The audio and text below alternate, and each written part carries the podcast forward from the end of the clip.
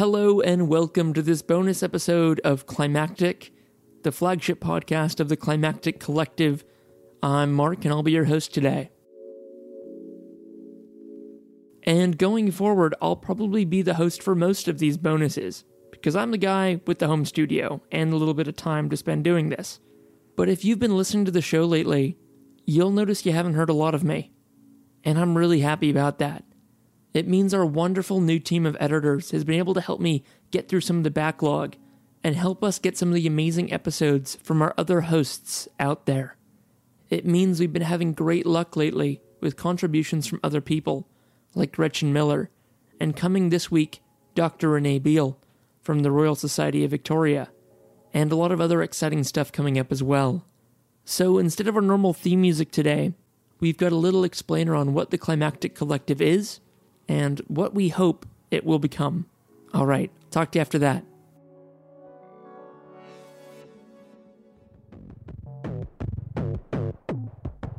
Hello and welcome to Climactic, the flagship podcast of the Climactic Collective.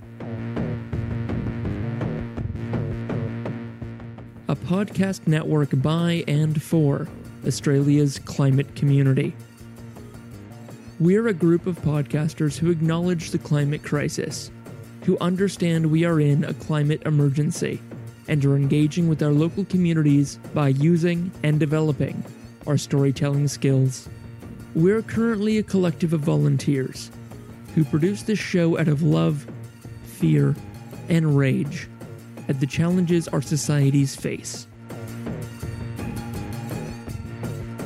We have ambitions to become a social enterprise media company, supported by our listeners. And if you enjoy the show and are able to help us grow, that's the only way we'll get there. By spreading the word about the show, you'd be helping us greatly. We want to welcome on board storytellers, interviewers, producers, editors, people with podcasting skills, or those looking to develop them. If you're able to support the collective monetarily, to enable training and support to new members, and allow more voices to be heard. You can find our Pozible account, where you can donate even just a dollar a month, at our website or in this episode's show notes. Thank you for listening to the Climactic Collective, the community voice in these climactic times. Yeah, so uh, things are starting to get a little bit organized over here and hopefully sounding good, sounding a bit more polished, sounding a bit more professional. But outside the studio, outside of that kind of polished environment, um, stuff's going down out there in the real world where you're listening to this and hey, where I'm recording this from as well. August has been a big month. Um, as I record this on the 29th, it's going to be coming out later today. A lot of stuff's been going on around the world that's been caused by climate change, that is playing a part in the climate crisis, is contributing to it, and this was a really good time to check in about a lot of them. As I record this, Greta Thunberg has just arrived in New York City after crossing the Atlantic in a racing yacht.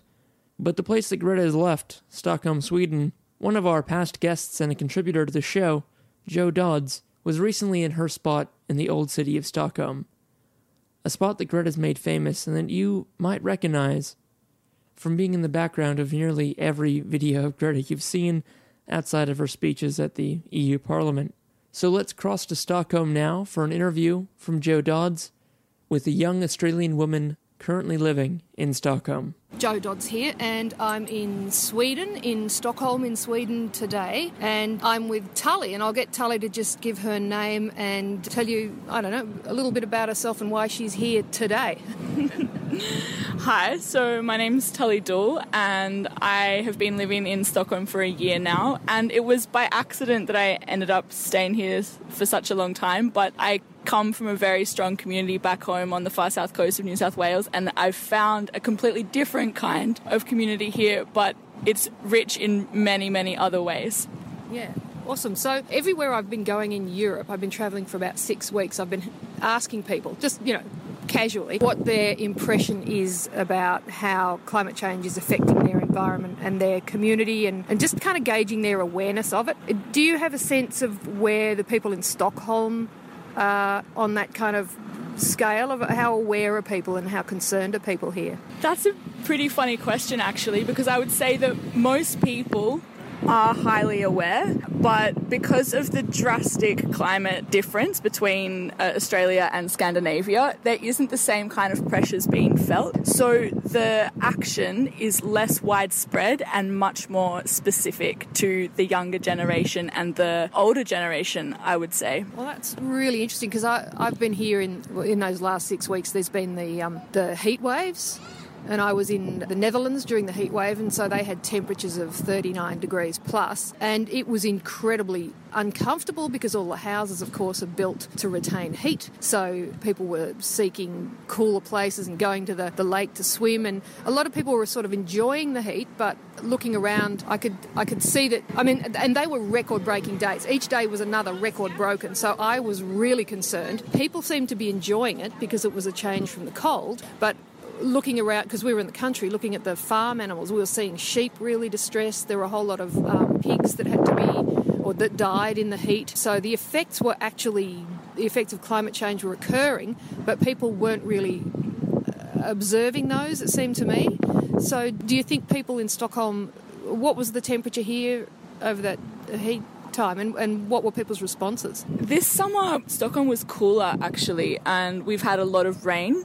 Whereas I could definitely relate your story to last summer when I arrived, and I was so shocked because it felt like Australian summer. It was it was around 30 degrees most days, and I would walk into supermarket and every single cooling fan was sold out, and every single bottle of uh, soda and water was off the shelves because some places had actually run out of water to drink. And you would think that that would be a catastrophic kind of warning that people would pay attention, but I think because I'm in Stockholm it's a city that is a very privileged city. And it doesn't have to do with agriculture, it doesn't have to do with being outdoors in the nature. And so people live inside their apartments and people are not aware or connected to the natural environment. So they might go to the beach and enjoy, oh, it's a really warm day today. And they might realize that it's a bit odd. But then they go back home and they have a beer. And I think that the cycle continues because people are so comfortable. And it hasn't hit a point yet where people are actually concerned. Yeah for themselves. Do you want to mention where we're sitting now and why that's so important?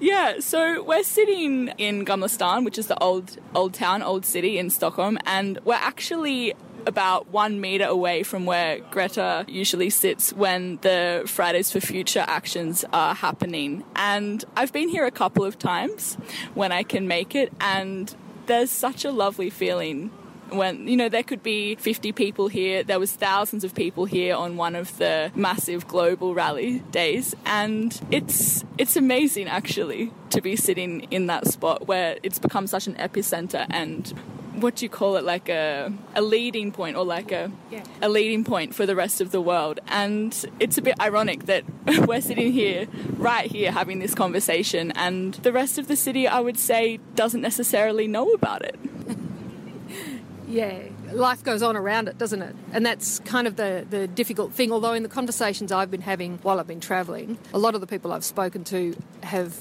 in, in Sweden and in the Netherlands have been very climate aware. And I was in Gothenburg, Gothenburg before, and the people there really do pride themselves on having the greenest city.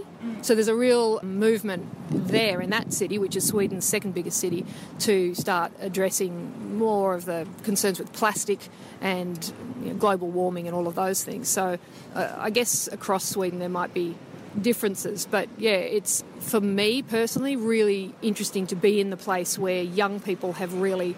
And, and this has happened everywhere. It's just that Greta has kind of taken the, the lead in the media sense, but there have been young people all across the world rising up and doing similar things. And Greta is a focus for that, and uh, it's amazing what she's done and the courage that she's had to have because she's been attacked recently by Australians in the media.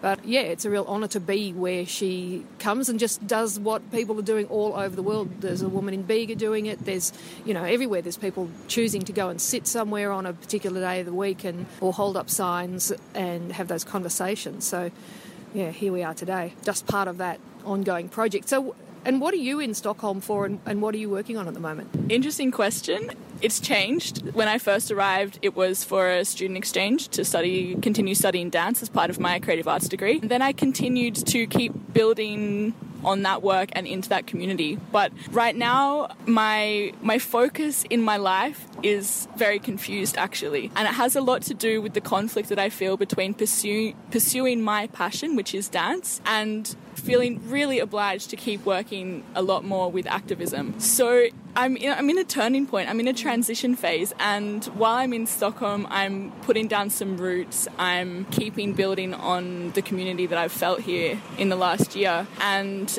I've turned towards more uh, social work and working with the other side of activism, which is why are we being active? At the end of the day, what are we being activists for? And to me, there is so much beauty and love and amazing things happening in this world that I really want to put my energy towards. And that's partly where dance comes in, and it's also where a stronger connection with nature comes in. And I love being in the forest in Stockholm. I love this city that I can live really close to the city centre in an apartment and go swimming in the water opposite Södermalm, which is an island here, and go running barefoot through the forest. It's incredible. And I wish that more people had that kind of joy when they were alive, actually. I wish that more people who were alive today felt more joy. So that's that's a part of my my focus in my life at the moment is how can I share that with other people. Wow, that that is an incredible goal and thing to be doing for people, and a really nice turn away from the misery and the despair that people feel like when they're engaging with the climate change battle. So I hope that you find new and creative ways to kind of bring those two things together because I think having miserable conversations about climate change has got a limit to it. Absolutely. and the people who work in that field too, who are you know doing the hard yards and the activism, need relief as well. So that it's both a way of communicating to people who haven't understood the message yet and just buoying up the people who are you know on that front line and feeling that things are grim. It sounds like you've got a really good mission there lifting those hopes either way and, and communicating. I'm hoping to see interpretive dance, climate change action from you. it, it could be something along those lines. I do have a little dream of how can I stage a performance in a way that's disrupting traffic or part of a much larger political action. But that, that might be a little time away from now. Oh, I can't wait to see it, and I hope I can get back to Stockholm and see it here. or you can bring the thing to Bega in the valley. yeah. Anything else you wanted to add before we wrap this? I think I would like to add in a kind of conclusion to this interview, which has actually clarified something for me as well that my mission, as we could call it, is not only about political activism, but could you say joy activism? Perhaps I should coin a new a new phrase because I I'm sad when other people are sad. And at the end of the day, what are we living for if not to share this life with each other? So I would like to end on that note that my my hope and my dream is that we can all share a little bit more of our joy with each other. Thank you so much, Tully. You're about to make me cry, so we're going to turn off now so we can have a proper weep. But that is just the best thing I've heard since I got to Europe and probably this year. And I needed that after that shitty election in Australia. Thanks, Tully. Thanks so much for listening. Bye. Our thanks to Jo for taking out time from her overseas trip to send us that interview, as well as an earlier dispatch from Hong Kong. Now, I hope that's got you feeling somewhat positive and optimistic, because I've got for you now a short interview I conducted in late July outside the headquarters of Origin Energy here in Melbourne City. Origin Energy is one of Australia's largest energy generators and retailers, and they've recently rolled out a new advertising campaign labeling themselves as Good Energy.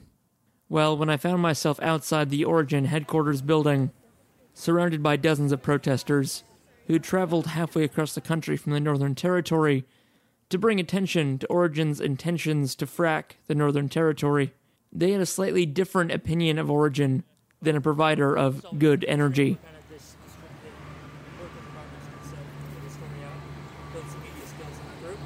So I, I've seen you guys here before, Friday, so I'll just I'm recording now so we're here outside the Origin headquarters, and I've seen Seed Mob here before on Frack Off Fridays doing this kind of persistent presence thing every Friday morning. There's a protest. How many of the protesters here today? uh, This is like the first time, or people have come in to, to make this a bigger one? Why, why is this one different? Uh, this one's a bit different because we come together from a couple of areas. Like I came from the Northern Territory. I'm from Borroloola. My name's Nicholas Fitzpatrick. I'm one of the Jungais for Yanyuwa country, Mambalia side, and like we've been noticing a lot of change happen. Like just in just in my 28 years of living, I've noticed species start disappearing out in the sea and massive mangrove die-offs and you know cyclones getting more severe and the heat it's burns you now more. It's more hotter and like more more lethal. And yeah, just this is the kind of stuff we need to be doing, putting our voices out there and trying to stop using so much fossil fuels. Yeah, just look at the, the school kids that are striking. You know, they they're worried themselves, and yeah, we have to transition out of using so much coal and oil, gas. You know, we got all the technology now to do it. It's just yeah, the the big companies just trying to you know, take everything instead of, yeah. So, case in point, of course, the building we're outside of right now, just off Exhibition Street, you've come all the way down to Melbourne to the headquarters of, of AGL. Uh, sorry, AGL's on the mind. Uh, to the headquarters of Origin, and, and what's their involvement in the NT, and what are their plans? Uh, they're trying to frack the NT. They're basically broke at the moment, and they're looking for a cheap way out to make their company rich again and there's a real huge deposit of oil and gas in the Northern Territory in the Beetaloo Basin, and fracking is a, a cheaper method to conventional drilling. They've spent a lot of money drilling, looking for this big pocket, but fracking they can go down and use one drill hole and fracture the land underneath in in a 360 degree everywhere and bust the ground, bust water tables. Like it's it's been proven that it's very dangerous and risky. It's in America, like they've wrecked a lot of country. Like once you've drilled a pipe down there, you just you just can't go building a house or a farm on it. It's once it's gone, it's gone in that industry. Like it's very no good. We we got solar power. You know, we can get energy from hydrogen. Like you can use solar power to make the hydrogen. We've got cars that can run on hydrogen. Like we need to transition and fast because the world is heating up. There's too much pollution happening. Yeah, there's more and more kids growing up now. There's understanding this stuff and really trying to make that change.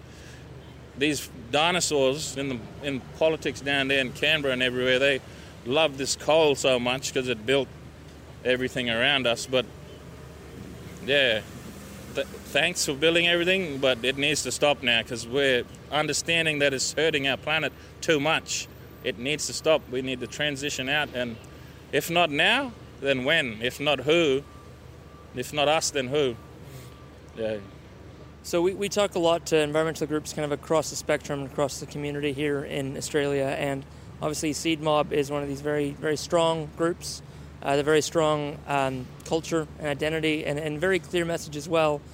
For groups outside of, of Seed, you know, for young people, I know we've got people here today from AYCC and other groups. We've got Stop Adani chapters everywhere. We've got a lot of um, stuff going on here in Victoria as well outside of, you know, well, we got sort of domestic issues in the state, but if we do want to actually have a care about the country and its and its native owners as well, is, is seed a, a, good group to kind of you know be aware of and, and look out for call outs and, and help and support like what is kind of what's it like being a part of seed for you uh, it's very very good to be a part of seed because the work that we do in out on country that i do uh, informing like educating my people about climate change and industrial revolution and you know like global warming and what's happening with that, like we don't get we don't get told any of this stuff. And when gas companies are coming in and asking TOs for exploration permits, they don't use interpreters or explain the risks and the damages that's happened before. It's all one-sided, and there's like none of none of the people understand really. Only young fellas like myself, and we got to interpret later. But it shouldn't be like that. It should be a level playing field where they explain properly the risks that could happen in your country and a good chance of it happening in your country and and then like yeah make people can make decisions properly once they understand. And I can pretty much guarantee you if you make my people indigenous people of Australia understand all this stuff that's happening burning fossil fuels and fracking none of them is going to agree to it. It's, it's just too damaging and we worry about our future generations way too much. Do you feel that's kind of a, a privilege or an amazing position to be that bridge between your culture, your your people on your land, the oldest civilization in the world, and also to translate you know climate science. And does it, does it feel like kind of an amazing position to be in, or does it feel a bit like like a weight sometimes having to? Bit of both, man. Yeah, Yeah. definitely. Well, I, I know you've just come up from Anglesea, you've been uh, at some training, and there's there's a lot going on at Seed at the moment, and I'm holding you up right now from going on to the next thing at Trades Hall. Um, what's kind of next for Seed? What's going on, and, and how can people outside of Seed kind of help and contribute? Uh, we're just going to keep the pressure on Origin and keep it up. And they, their their logo saying is good energy, and that's we all know that it's not good energy to be fracking land. Like, you know, we're the we're the last country that's got pristine land. Like flying here from from NT, I can see a lot of bulldozed country. There's sacred sites that got bulldozed there. This is indigenous land. There's oh, so much damage happening. You need to preserve the Northern Territory. Tourism is the second biggest income in Australia. If you wreck the Northern Territory, that that economic money there coming in is going to slow down because they are coming to the Northern Territory. They're coming to places where they aren't big cities. They're coming to the bush. They're coming to real Australia. That's, we can make tourism number one if we do it properly. We can bring lots of money into Australia. Lots of cultures, lots of people around the world want to hear about our culture, Indigenous culture, because it's been quietened, it's been shut down for way too long. And with Seed, our voices get out there, and it's it's very good. The amazing thing, right, is that the NT right now is worth a lot for tourism, but in 50 years it's going to be worth even more. In 100 years, even more. It gets more and more valuable with time, and yet you just want to come in and exploit a resource, and, and then it's gone and ruined. Mm. Like, there's no economic sense in that, is there? Just No, nothing, mate. That I don't know what they're thinking. That yeah, I don't know. own shares in the future, I guess, just themselves. Yep. Um, well, I thank you so much for talking to us, Nick. Um, like, you know, a lot of the listeners to the show are living in Melbourne or living in Victoria, and you know, coming along to the Origin headquarters every Friday morning is something we can do Yeah. no, ourselves. If you want to support us, there's, there's a Seed Facebook page and a website, and you can, you know, support us and share our posts. Yeah. Just to get our voices more out there, and you know, there's donations that you can donate to Seed and to just, keep supporting us. What we're doing, we're doing very good work, you know, all over Australia. And it's something that definitely needs to be supported, and and I'm really glad to see a lot of Melbourne people standing up for change the date, like 60,000 people marching through the streets.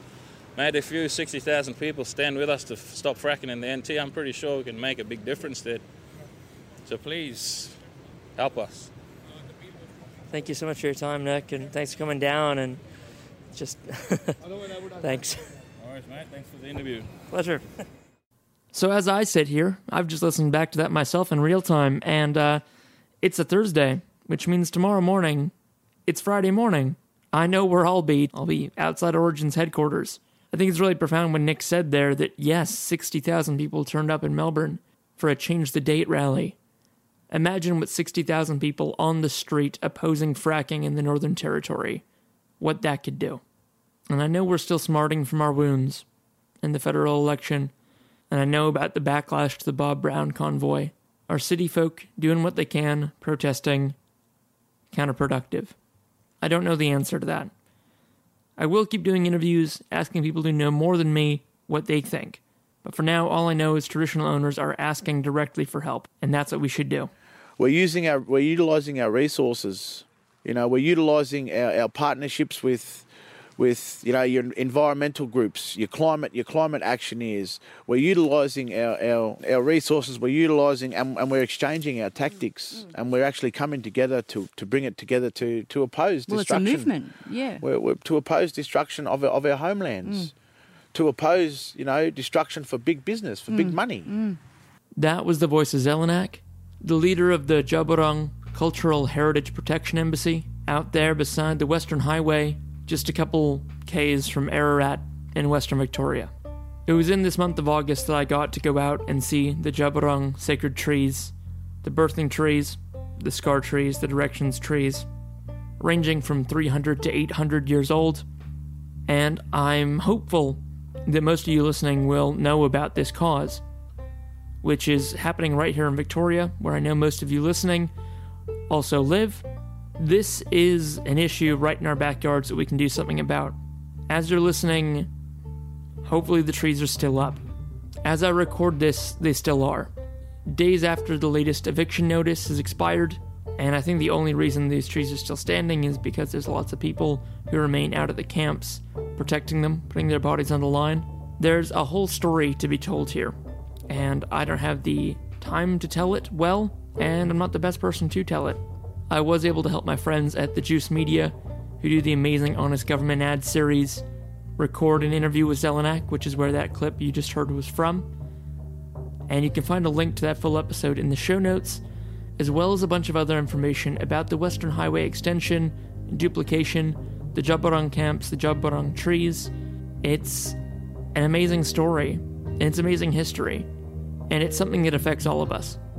If in 2019 we can't protect 800 year old trees, we've still got a really long way to go.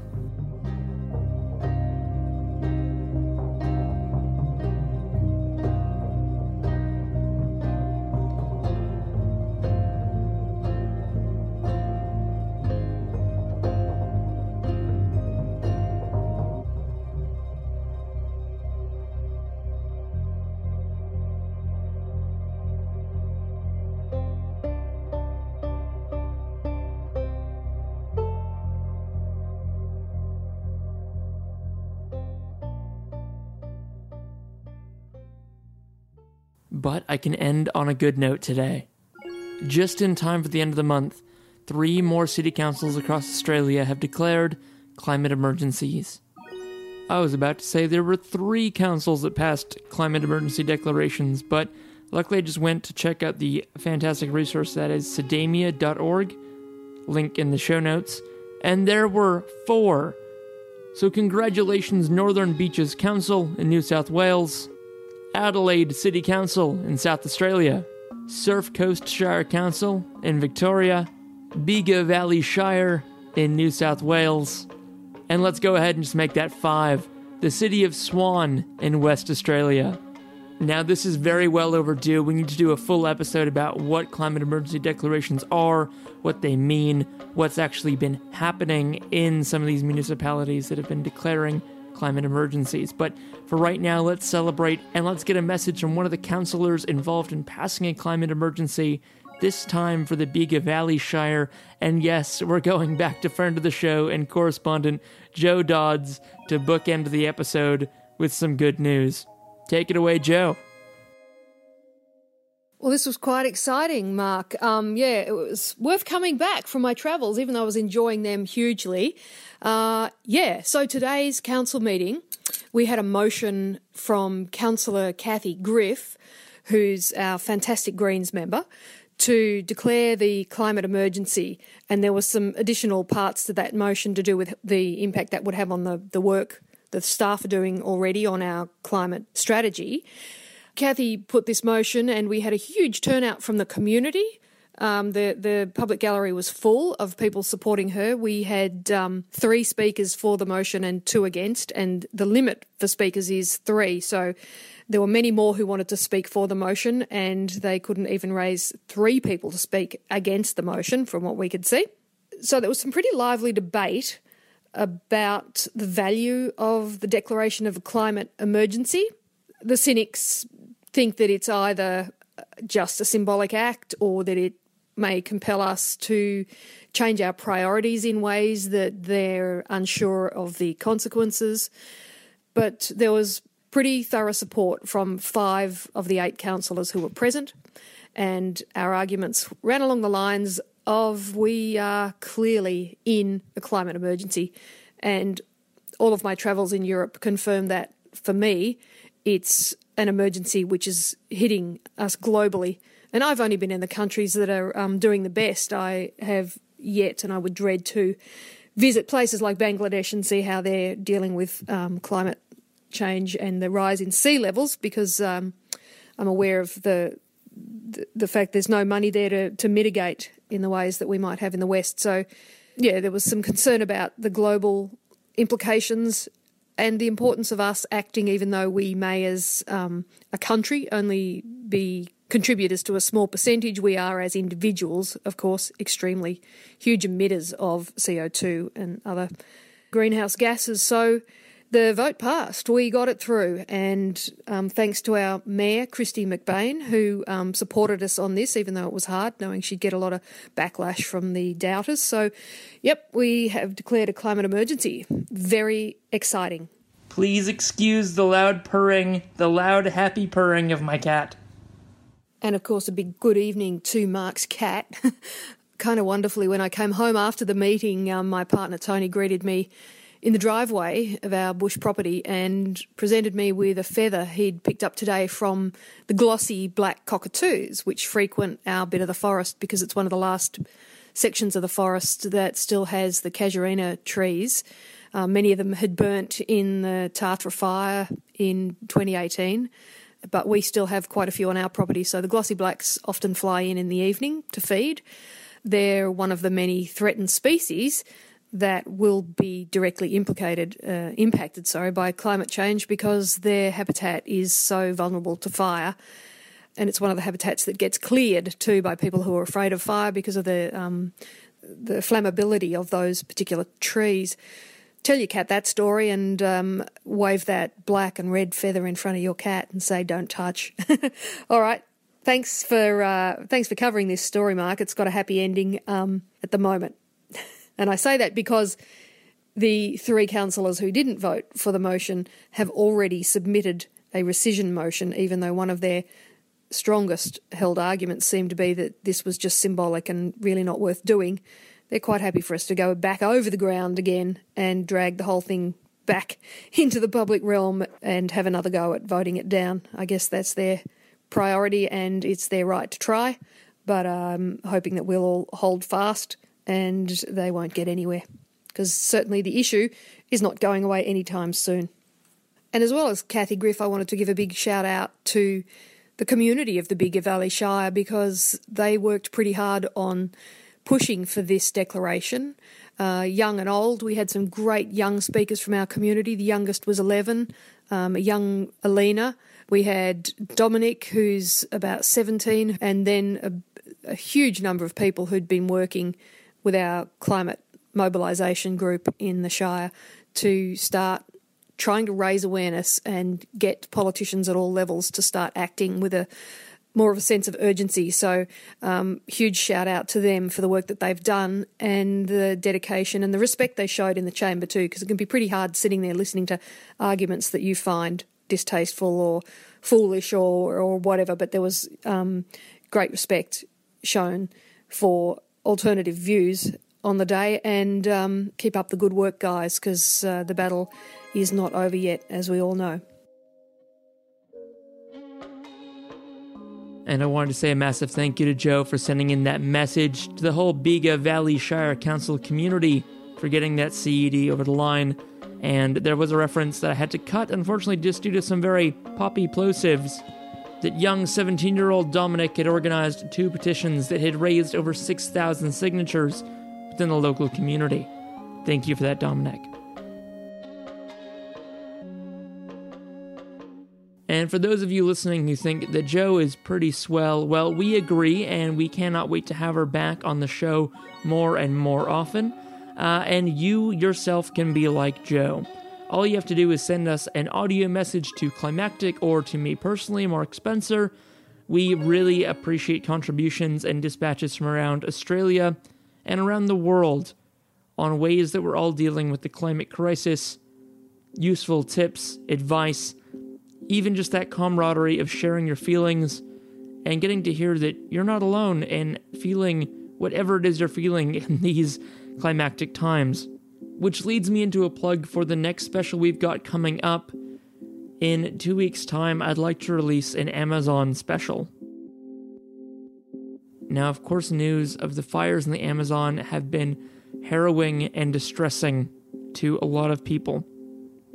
But if there's any truth at all in the old sayings like, a problem shared is a problem halved, I know I personally really struggle with the enormity of the problems we're facing in the climate crisis. The the existential dread does creep up on me quite a bit. So, the thought with our Amazon special is to share how we're feeling. Just that. I'll be doing an interview with Artemis, who's a fantastic member of the Melbourne climate community and one of the people behind the South Bank Sustainability Group. But I'd really love this special to have a wide range of voices, sharing a wide range of stories. These can approach the Amazon fires from any angle.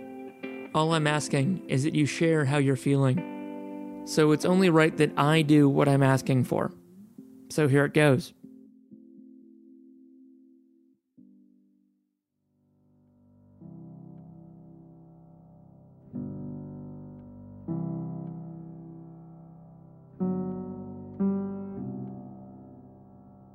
I was born in 1990, and growing up through the 90s, I vividly remember at some point seeing a television show where a ragtag group of people had taken over a US Navy submarine and were living on it. Because above the waves, there wasn't enough oxygen anymore. Because the Amazon was gone.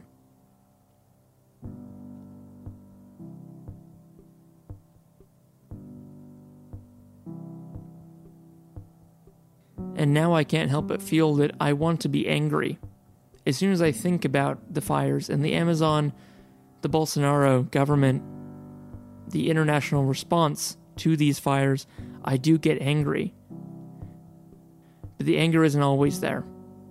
When I don't think about it, when it's not actively in my mind, picturing the Amazon on fire, I feel numb. I feel like it can't be true. I feel like surely the devastation isn't that big. Surely that Belgium isn't that big a country because I'd read that Belgium was about the same size as what's been lost of the Amazon. And what I'm really left with at the end of the day is this feeling of the world is ending, but slowly and quietly, and we're all too numb to notice. But when I do re engage, when I overcome that numbness in myself and I connect back to that anger, it feels better. To know that the Amazon is not on fire, the Amazon is not burning, the Amazon is being burned. That that is the crutch I'm leaning on at the moment. I'm grabbing at that really easily accessible emotion of anger, and yeah, it's not a long term solution. And I definitely don't want to start acting based on that emotion. But I'm not going to check out. I'm not going to go numb. I'm going to be really angry at Jair Bolsonaro and everyone else responsible for these fires.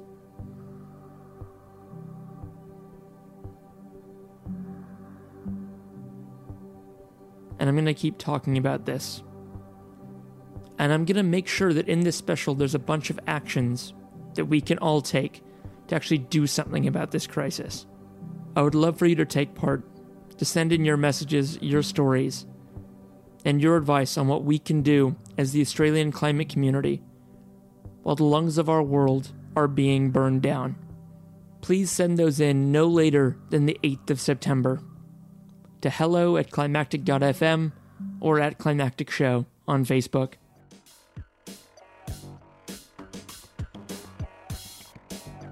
Thank you so much for joining us today for this special episode about activism in the Australian climate community for August 2019. Thank you to Giordano from the Juice Media, Jo Dodds, Zellanach, Nick from Seed Mob, and our editor Gemma. Thank you, and have a great day.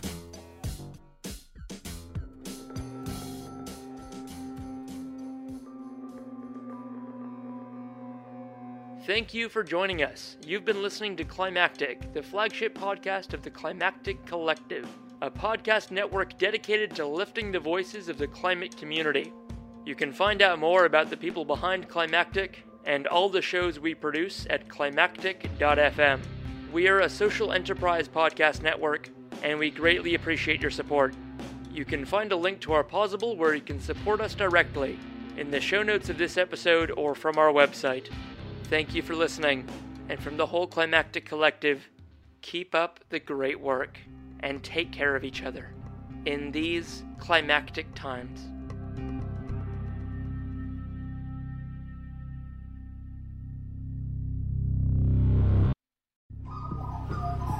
The Climactic Collective. This show is produced by Here Media, a boutique audio agency in Narm, Melbourne. To learn more and get in touch, head to heremedia.studio. That's H E R E media.studio.